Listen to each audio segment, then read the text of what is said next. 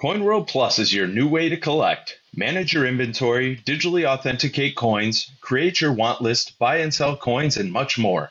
Learn more about CoinWorld Plus at coinworldplus.com or download the app now at Google Play or the App Store.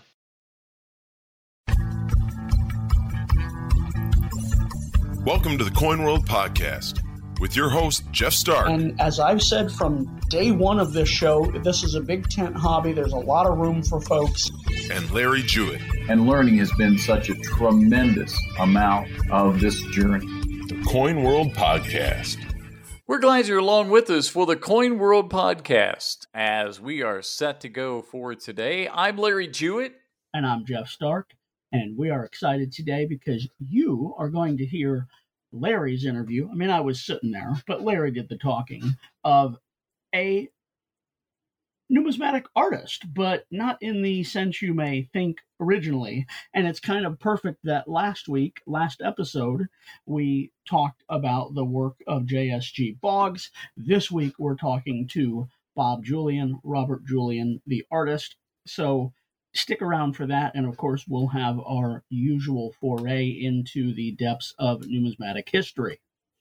Yeah, and when the interview comes, it's not like I'm trying to steal the spotlight, but I remember I made you work so hard with Jeff Coyen's interview that I just had to uh, had to come up and do my part. So I appreciate you being there on hand for that one, and I think folks are going to get some great enjoyment out of that indeed, and hopefully we'll be able to in the near future convey some of this onto the pages of CoinWorld or onto the website at coinworld.com so that you can get a good look. And if not, well, we we tell you in the interview how you can see the great artwork that Robert Julian is putting together here now. And his love is very definitely evident in what he does. And I mean, it's just, it's great. You have to listen to the interview to understand a little bit more about what it takes and what a man thought about to uh, create these great works of art. And I mean, I've already started clearing the space on my wall for him right there. So this was an opportunity to get a guest onto the podcast here. And again, we have had a couple of suggestions in the interim, and I want to thank you for taking the time to drop us a line to make some suggestions on some guests. We've had a few more names suggested to us as we're continuing to put them all together right here as we thank you so much. Many of you have uh, downloaded the podcast on a regular basis and continue to listen to it at your leisure. And we certainly do appreciate you being a part of our community right here, as we've got a great community in store. Jeff, you've been busy here lately. I mean, I think that we've got a lot of things going on sometimes that, you know, you, you keep your hands in plenty of things. Well, sure. You know, a couple weeks ago on a Sunday was the World Coin Club of Missouri meeting. That's always fun. I got to talk to some friends there, buy a few pieces for my collection slash accumulation. Can't really speak to much else beyond that. It's just been work, work, work, and getting ready for a little vacation here soon. Gonna see some leaves fall, love fall. If I could, I'd take uh, October off every year, September, October and start up in Michigan and just sweep across the north down to the south in a, you know, sort of a pattern or, you know, planet, try to see as many of the states as possible. Love the leaves, love getting outside hiking. So that's on my agenda soon. Get away from coins for just a bit. We have to be a little more uh, than numismatics. Love it, but sometimes you need a break. And uh, yeah, I'll probably do that too. But in the meantime, I've got a couple of other things lined up. I meant to mention this last week. We went to a local antique market and my wife was able to find some antique toys but she also was able to find some of the items to add to her collection where she got a 1940s era japanese bill a japanese note and she picked up a couple of more of her 1940s era coins from germany but we just got a major purchase not long, major for us anyway, thanks to our good friends at World Coin Gallery. So we're all excited about that. We haven't gone through every one of them yet, but that's been a couple of weeks already. But you know, you place the order, you get the coins. That's just how simple things go sometimes. So glad well. to have that happen. But by the time we're talking about this where we can be heard, I'm hopefully going to be at the fairgrounds over in Tampa for the Tampa Paper Money Expo. Found out about this uh, back during Collectorama right before Fun that this special event was mm-hmm. coming into Tampa. And it just so happens it's a Thursday, Friday, Saturday, and I'm going to take some time. There's a balloon festival going on near there as well.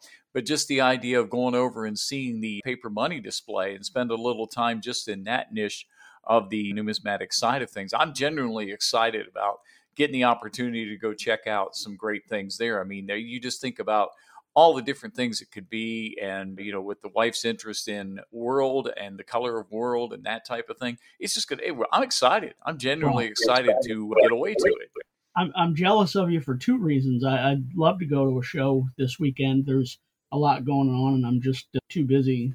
But the other thing is you know you went antiquing. I went antiquing with a friend uh, last weekend that to a place actually that a listener of the podcast here in town told me about and I was thinking, okay, you know, this this antique store is going out of business. What kind of cool deals can I get? Maybe there's some medals there, something numismatic, and not a thing numismatic to be found other than, I should say, a 1991 Littleton uh, Coin Company catalog.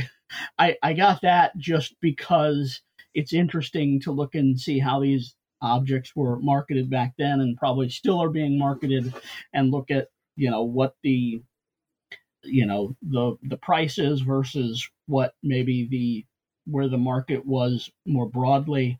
I got some really cool 60 plus year old 65 year old almost football high school football programs from pennsylvania. The graphics are just gorgeous and these were like a dollar a piece and you know it's it's stupid cheap and it's just i love paper i have too much of it but that was fun. Unfortunately like i say though no numismatics to be found. Maybe maybe in this next weekend i can stumble upon something else. But enough about the quest. It's always about the quest whether it's the quest for the next object in your collection, the quest for knowledge to inform your pursuit, whatever the case may be, it's all about the quest. Yeah, that's part of what we put this podcast. You and Chris put it together to the idea to inform. And a lot of our regular segments of the Coin World podcast do simply that. And one of my favorite, obviously, I've said it time and time again, and that is this week in numismatic history because lots of great things happened and it seems like you know no matter what time of year you're talking about there's some pretty neat stuff that you've discovered. We appreciated you sharing the special olympic stories here recently but tell us what you have now for this week in numismatic history. So this week i am going to do something a little more personal and i was excited to see that on October 19, October 19, 2002, that was the day that Scotsman Coins here in St. Louis auctioned the Robert L. Hendershot collection of 1904 St. Louis World's Fair memorabilia. Um, mm-hmm.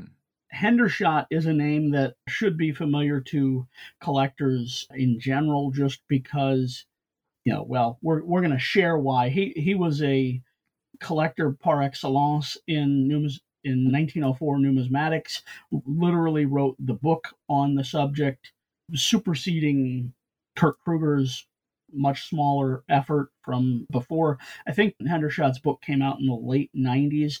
I actually obtained my copy of the book at the Missouri Historical Society many years ago. And uh, I know Ron, who's listening, friend of mine here in town, is a big collector and fan of 1904 numismatics. The fun thing about Mr. Hendershot is that as a four year old boy, he attended the fair. and so to to you know basically 80 90 years later write the book about the objects from the fair and be the expert is kind of fun. And it got me thinking, I wonder what sort of areas are out there waiting for the Bob Hendershot or the, you know, fill in the blank, the named collector. You know, there's still a lot out there that somebody could become the authoritative voice on and share numismatic publication type efforts to uh, inform people and get people excited about that area of the hobby. 2002, this was before I went to Coin World. That was summer of 03. So, you know, I was here in St. Louis, but I had no inkling that this was going on. And I had no, you know, my involvement in the hobby was pulling coins out of the till at Walgreens and buying them So it was a, much different approach than today.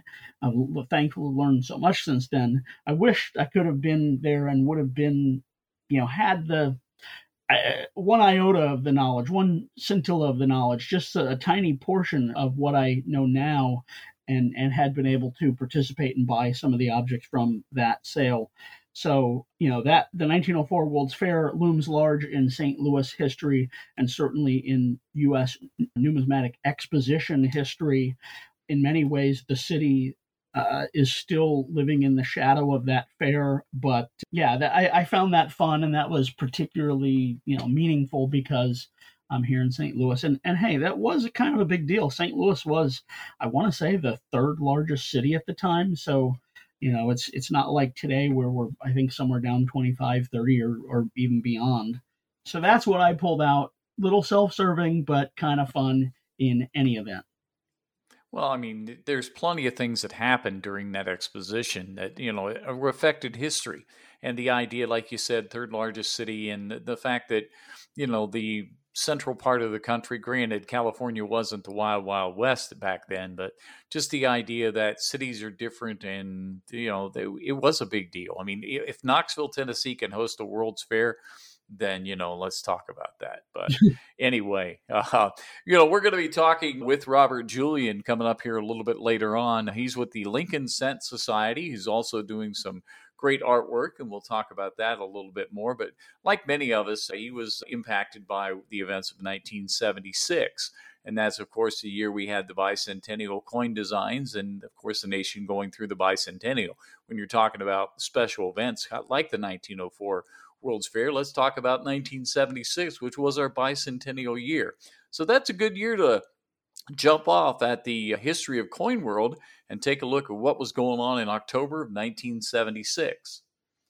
So, you know, normally we talk about a news story from the related issue, but this week, this episode, I want to share a couple fun nuggets from the advertising that appeared just a few handful of pages into the issue. And it, it speaks to the objects that are available in the marketplace now.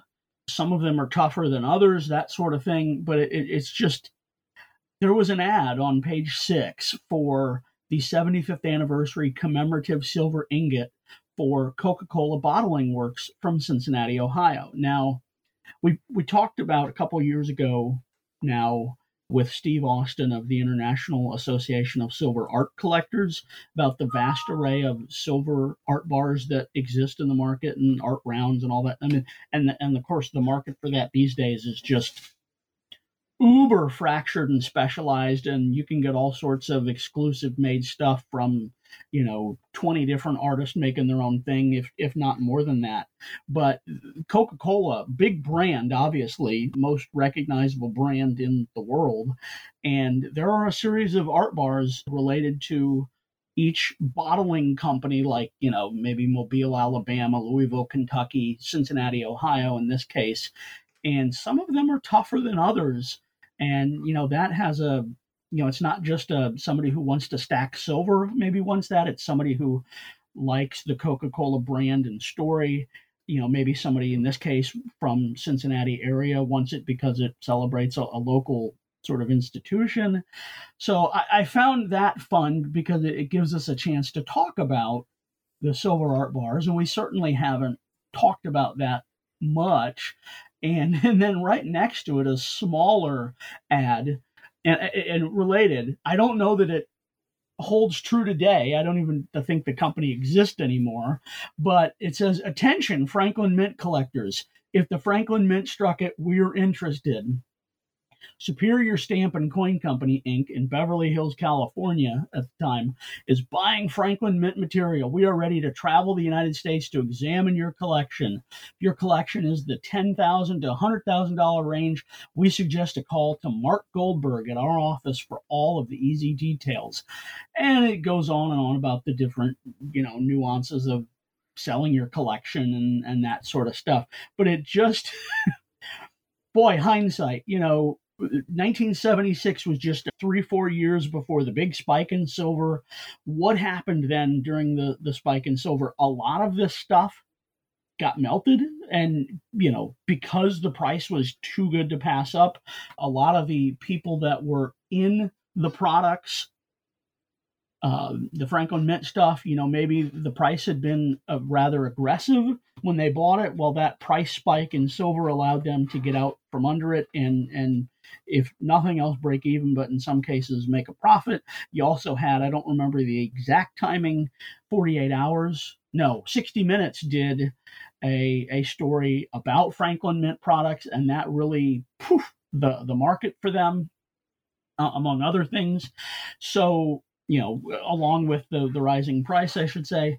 So it was interesting to see that ad and Superior Stamp. I believe I heard the name Goldberg in the ad. I think there was a relation to the Goldberg, Ira and Larry Goldbergs. I could be wrong. Don't don't hold me to that.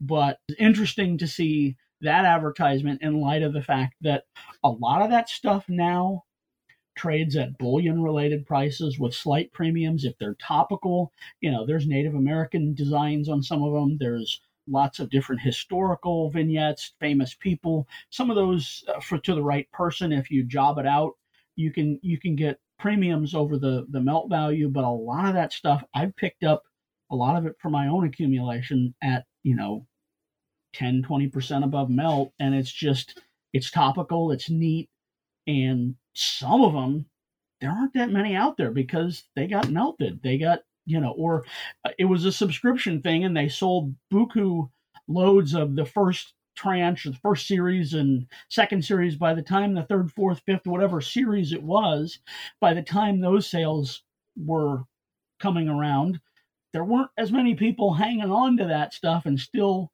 buying it. And some of those things can be really tough to find.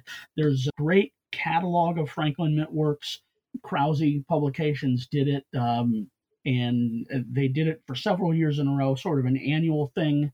With some poking around, you can find some actionable, good information, at least about how many were made. One of the pieces I have that was made by Franklin Mint was a silver medal celebrating the Cardinals World Series in 1967. So, you know, there's stuff out there that that has meaning and is fun and is to be obtained and it just it just made me laugh and and you know appreciate that this is where the market was in 1976 that they were advertising that they were trading in Franklin Mint product because I don't know that anybody advertises that today. No, probably not. And that's where we get to the letters page. A lot of the letters, good letters probably for the time, but the relevance is probably not much there. So we've got just one letter to pass along from that October 20th, 1976 edition. It says, Coins make friendships. I would like to add my thoughts about the meeting of fine people through your paper. I read an ad offering walking Liberty halves at good prices and wrote to the gentleman in Minnesota. In my initial letter, I included some things about my background for reference purposes. What a pleasant surprise to find that we had so much in common, including backgrounds, service organizations, ages, and families. Needless to say, he did have the kind of coins that he advertised, and the prices were just great for one who's on Social Security with no other income. I'd been desperately searching for someone with the right price as I wanted to uh, so much to try to complete my collection before I stand forth in the Great East. We had developed a friendship to the point where we hoped to visit one another, my newfound friend in Minnesota, myself in New Jersey, sometime this fall. One never knows where or when he will meet a brother. Thank you and your fine paper. It has much to offer if one takes the time to read it closely. And that's from William Shadewald out of Bayonne, New Jersey neat experience right there. Definitely a positive thing happening. So, uh, want to just share that letter with you right there. We got one more item of business I want to get taken care of before we head off into our interview with Robert Julian. So, I seem to think we had a question last week regarding JSG Boggs. Yes, yes. Thank you for setting me straight. I was so ready with the question for everyone going forward, I forgot about the question last time. But I know you know the answer because your your eyes lit up. I could hear that through the the system. I asked you what Boggs's first transaction was, and I kind of I think I said bonus points if you knew the the amount and when it happened and all that stuff. So you know JSG Boggs, you heard it last episode. Great story, artist, paper money artist that copied U.S. banknote designs with his own flair. What was his start? I think it was food. I think it was a sandwich. I think the transaction price was actually 90 cents because he offered up a dollar and got 10 cents in change. The year escapes me right now because I don't have it written down in front of me here, but it is a well well detailed and interesting story. You are correct. So you nailed it 90 cents. It was a dollar. I believe it, it was 1984. A waitress accepted the drawing for his tab and so you you nailed it. Good job. For those who are just joining us and and did not hear that interview and understand the legacy of Boggs, check out last episode because it's a fun one. Uh, and some of the pieces are really within reach for everybody. So you, you nailed it. Good job. Now, we're talking about artistic design, right, with Mr. Julian this week. So I wanted to know about you know the the favorite famous educational series is the silver certificate notes that were created in 1896 there are three denominations a $1 a $2 and a $5 mm-hmm. there are six people that appear on those notes. Name at least three of the people on the notes so this is kind of you know you know, you just if you don't know it, you're probably not going to guess it right, but maybe you do know it because they are beautiful notes and famous. And certainly, if you haven't seen them, you should find images of those online. Check them out because they are gorgeous. Everybody loves them.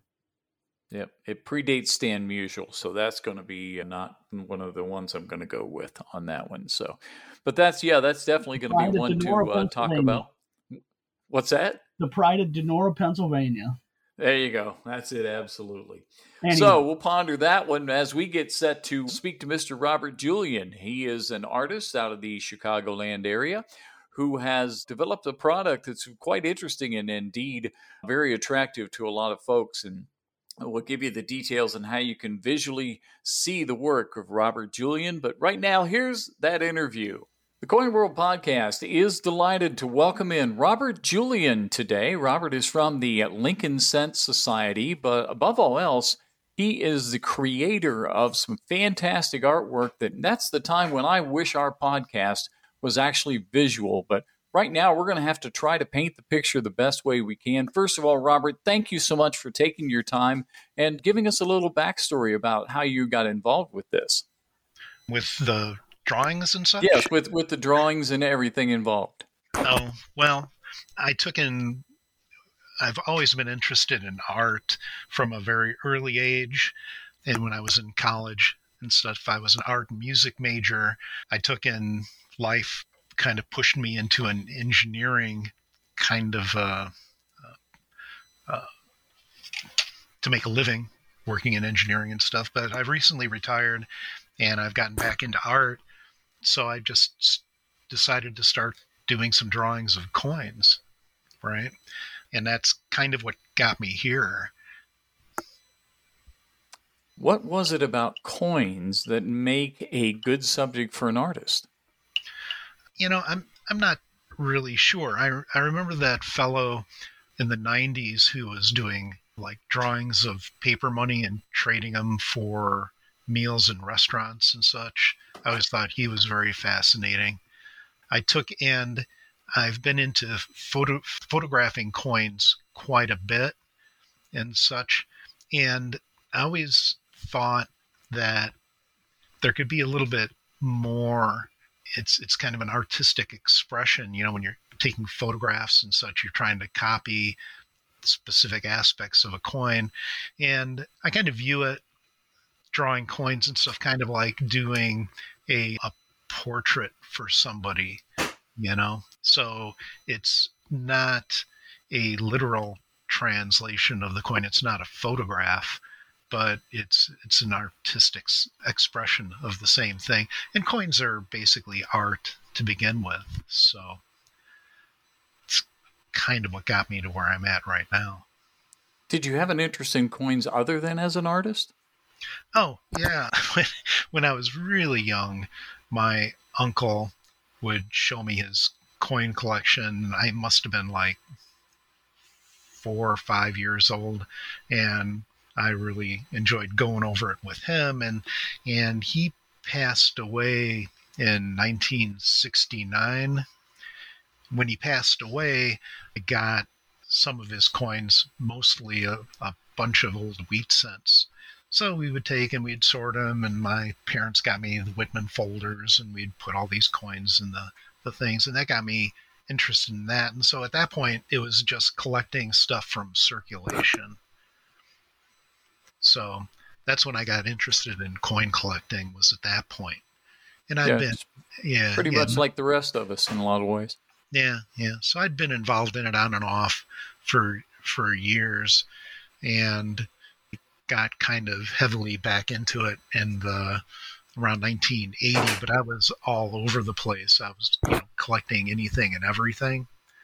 But I eventually, by the end of the 80s and stuff had just gravitated towards Lincoln cents and just heavily collected all of that stuff. And then I met a fellow named Lou Coles on a forum on the internet.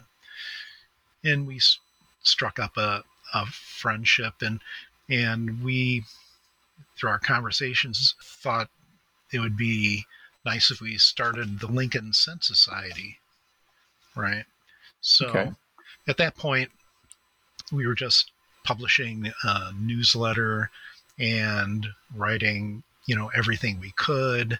I struck up a relationship with ANACS, and we started putting together a collection of Lincoln cents that was being certified by ANACS, and we would go to the major shows around the country, set up a club booth, and display the Lincoln Cent Society's reference collection for for everyone to come by, and look at, talk about, that kind of thing. It was a lot of fun. Did you find there was a lot of interest in the Lincoln Cent?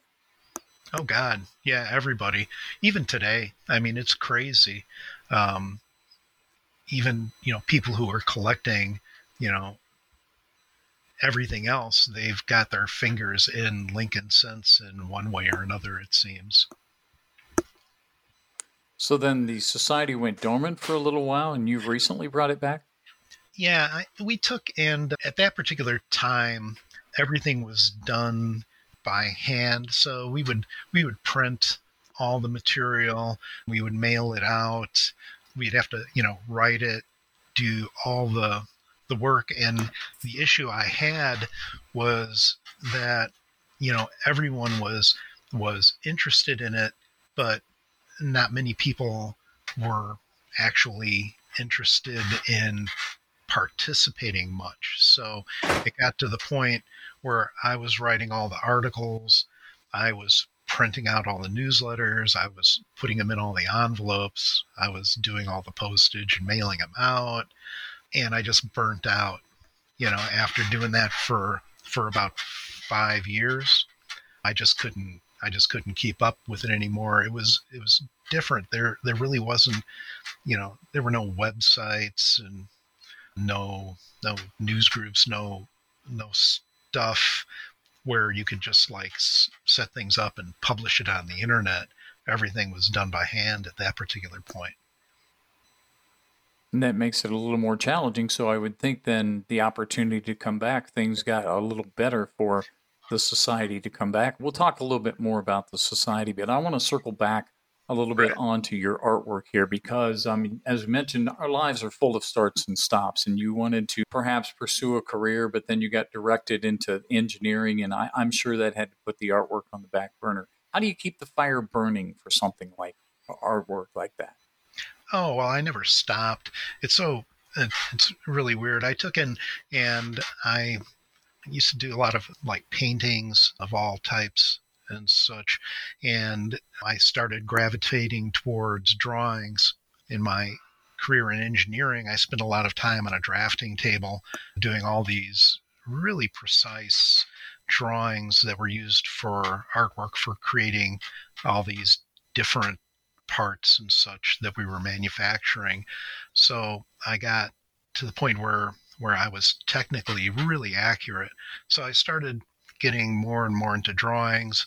I at one point I was doing animals, people's pets. I would take in, you know, everyone loves their dogs and cats. So for birthdays and Christmas, I would do drawings of their dogs and cats for them and give them out. And that that was nice. But the problem with all that is is for me to do an actual drawing of something like this, it it takes me a good week, week and a half of time. So that's 40 to 60 hours worth of labor to create a drawing that's like these coins I'm doing now. They're they're basically like on a piece of paper that's 13 by 13.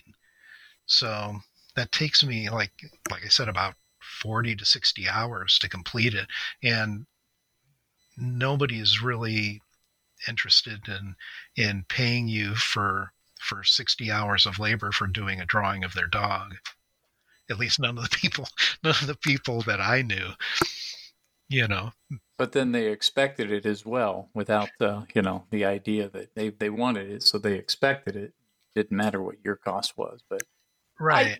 I, I'm curious about one thing that when we talk about how the differences between, I would wonder if the drawing that you're doing now, the artwork you're doing now, did you have to change your methodologies in any way to adapt to today's today's needs?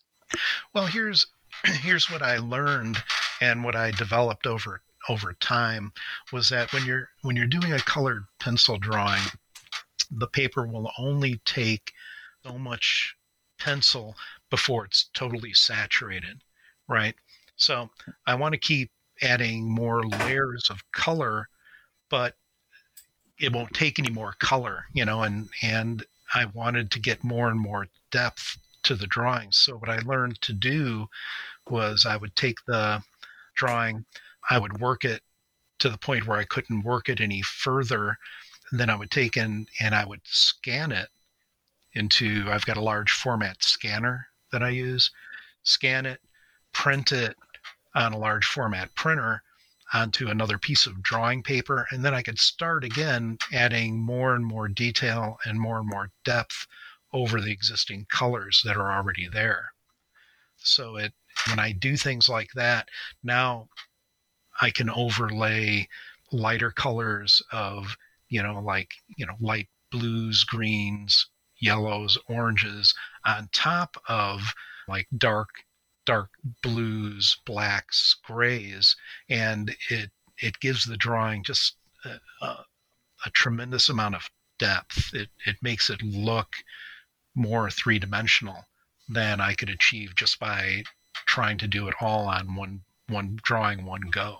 So I find that that that works out really well in this media. And as you're producing these, I mean, the idea, I mean, it staggers me to hear how many hours are actually involved in this. And so it's probably good that you're retired, that you have a little more time on your hands here.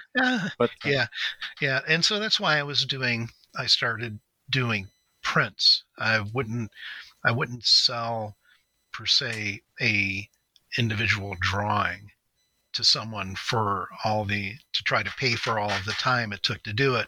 Now that I do like a drawing of a coin, a lot of people in who collect pennies have an affinity towards that same thing and they're willing to buy a print of that drawing uh, as opposed to having to pay for me to do the entire thing.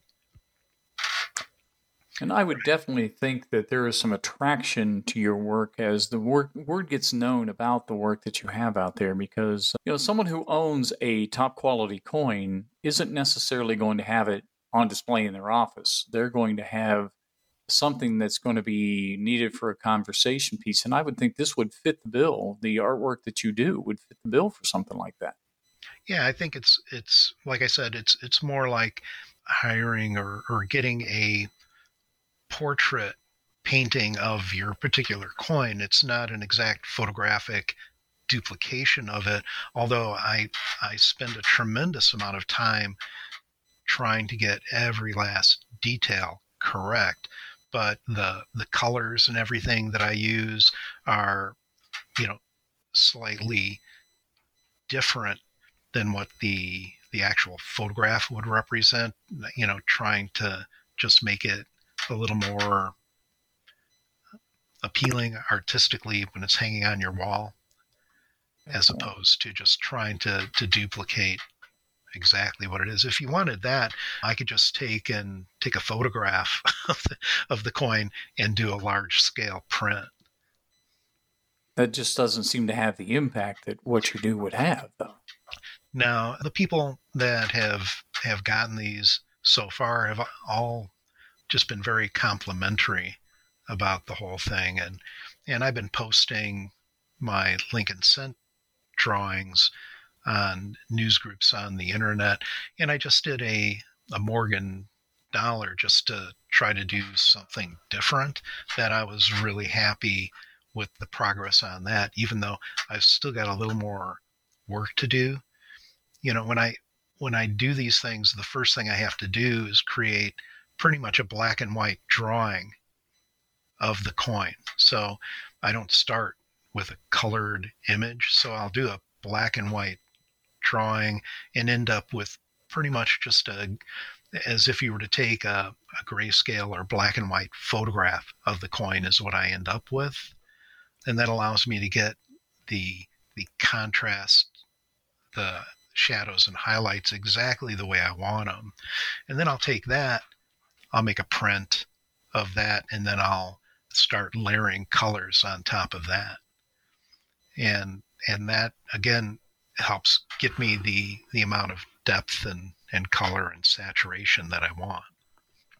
And the color to me is intriguing because you're talking about subjects that in the wild are basically one color. They are just either copper, or they're silver, whatever they are. And so what your work does is add an element to them, or what I believe would, would be a dimension to them. You're not right. intending to duplicate, you're intending to create an artwork. Right.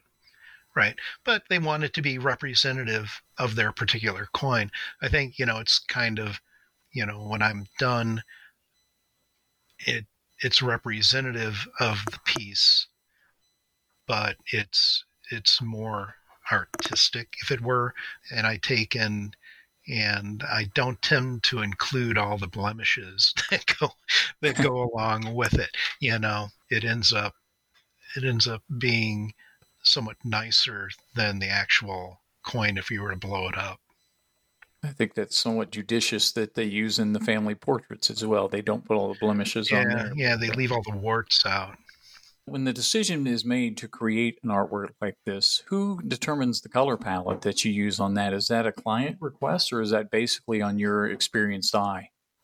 Well, for example, Bill Corum wanted a drawing of his 1909 VDB matte proof, right? So I'd done a, a drawing of just a, a 1909 matte proof, but the coloration wasn't right for him. So he sent me his PCGS TrueView shot showing the, the colors um, that that showed up on the coin.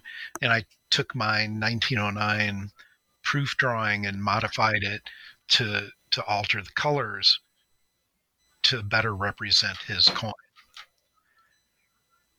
Right. so that just makes it a natural fit. Right. So so when it's done, it's representative, but like I said, it's it's not an exact duplicate. He was he was very happy. He made a little video of it and he put it on the news group. He was he was thrilled. And that's what we want to talk about now because what we're doing is we're doing a disservice to our listeners by not providing an example of your work. And certainly uh, this is seeing is believing. This is beauty is in the eye of the beholder and other other cliches that I'm not going to call out right now. But just the idea is what we have to find out from you is where can I go to see examples of your work? Where can I go to acquire examples of your work? Well, right now I'm I'm trying to set up some websites for that type of thing, but the easiest way to see any of this stuff would be on Facebook.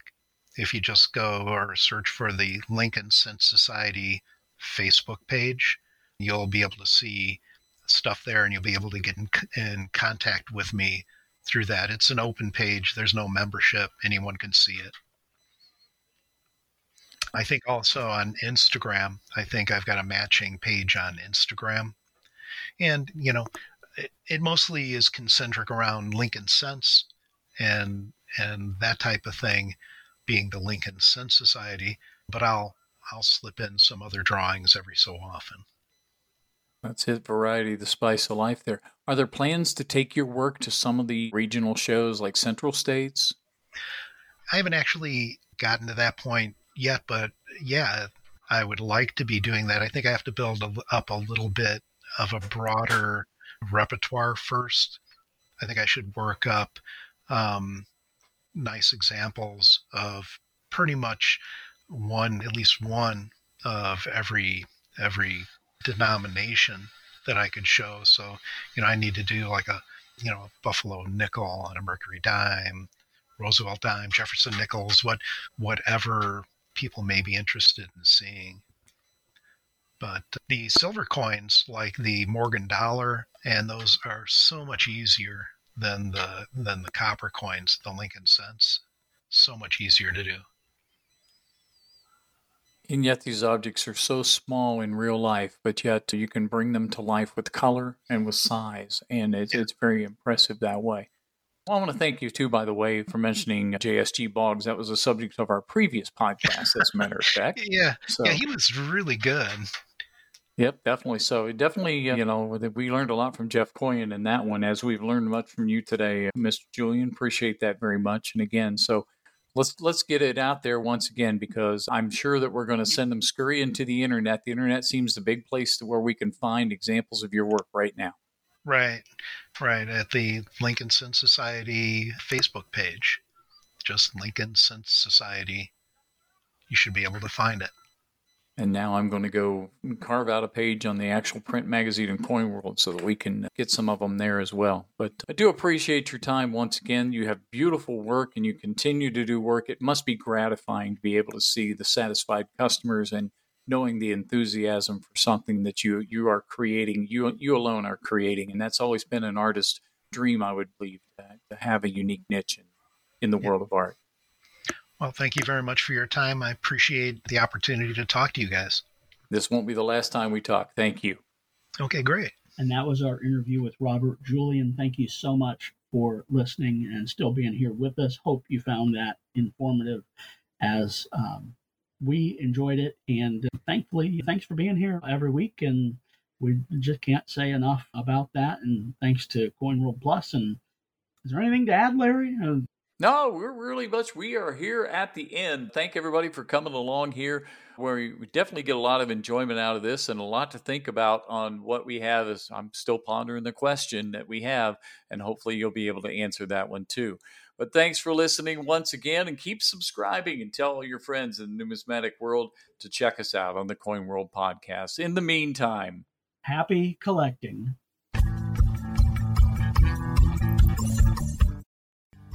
Thank you for listening to the Coin World podcast. Don't forget to subscribe, and we'll see you next week.